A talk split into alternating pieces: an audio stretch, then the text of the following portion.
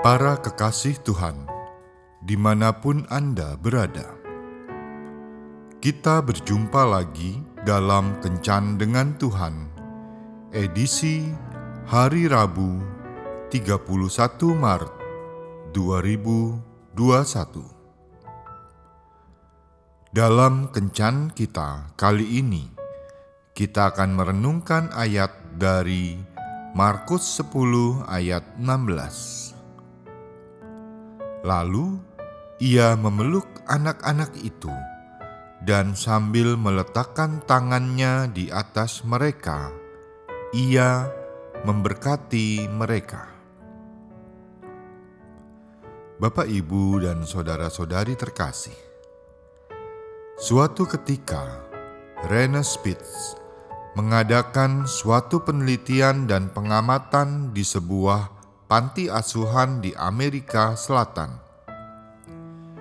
Di panti itu ada 97 anak berumur 3 bulan sampai dengan 3 tahun.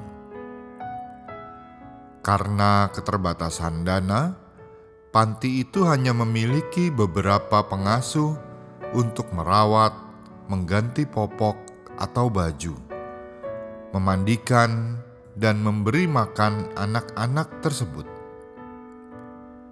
Para pengasuh tidak memiliki waktu luang untuk bercanda dan bercakap-cakap dengan anak-anak tersebut. Setelah tiga bulan, anak-anak itu mengalami banyak kelainan. Di antaranya, nafsu makan hilang, pandangan mata kosong, dan mengalami kesulitan tidur. Setelah lima bulan, kondisi mereka makin memburuk. Mereka sering merengek-rengek dan berteriak ketakutan ketika dipegang dokter.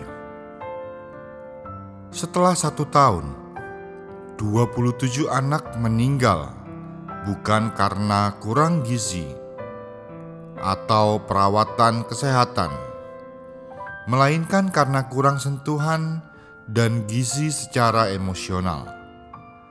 Pada tahun kedua, tujuh anak meninggal lagi. Pada akhirnya, dari 97 anak, hanya 21 yang bertahan hidup dan mampu mengatasi gangguan kejiwaan serius. Bayangkan, 76 anak akhirnya meninggal sia-sia hanya karena kurangnya perhatian secara emosional dan kurangnya sentuhan kasih sayang secara fisik. Tuhan Yesus menyadari pentingnya sentuhan dan perhatian ketika anak-anak dibawa kepadanya. Ia dengan sukacita menyambut, memeluk, dan memberkati mereka. Hai Bapak Ibu, kapan terakhir mengajak anak-anak pergi bersama atau bermain bersama mereka? Jangan hanya sibuk dengan bisnis dan urusan sendiri. Jangan hanya sibuk dengan gadget dan berselancar di dunia maya atau media sosial. Sementara anak-anak tidak mendapat perhatian dan sentuhan.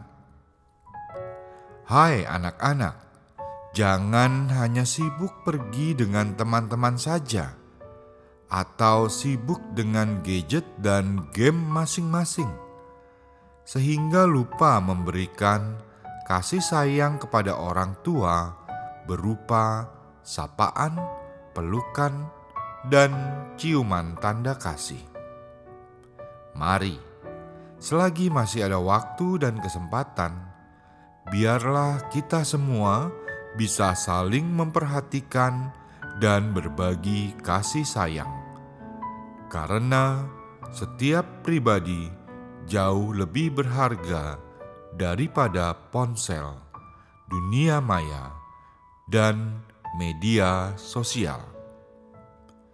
Memberikan perhatian kepada orang yang di dekat kita adalah jauh lebih bernilai dibandingkan terus eksis di media sosial, namun kehilangan orang yang berada di dekat kita. Tuhan Yesus memberkati. Marilah berdoa. Tuhan Yesus, bukalah hatiku agar aku dapat membagi waktuku untuk anggota keluargaku, sehingga kehadiranku tidak tergantikan oleh orang lain dalam hati orang tuaku, pasanganku, dan anak-anakku. Amin.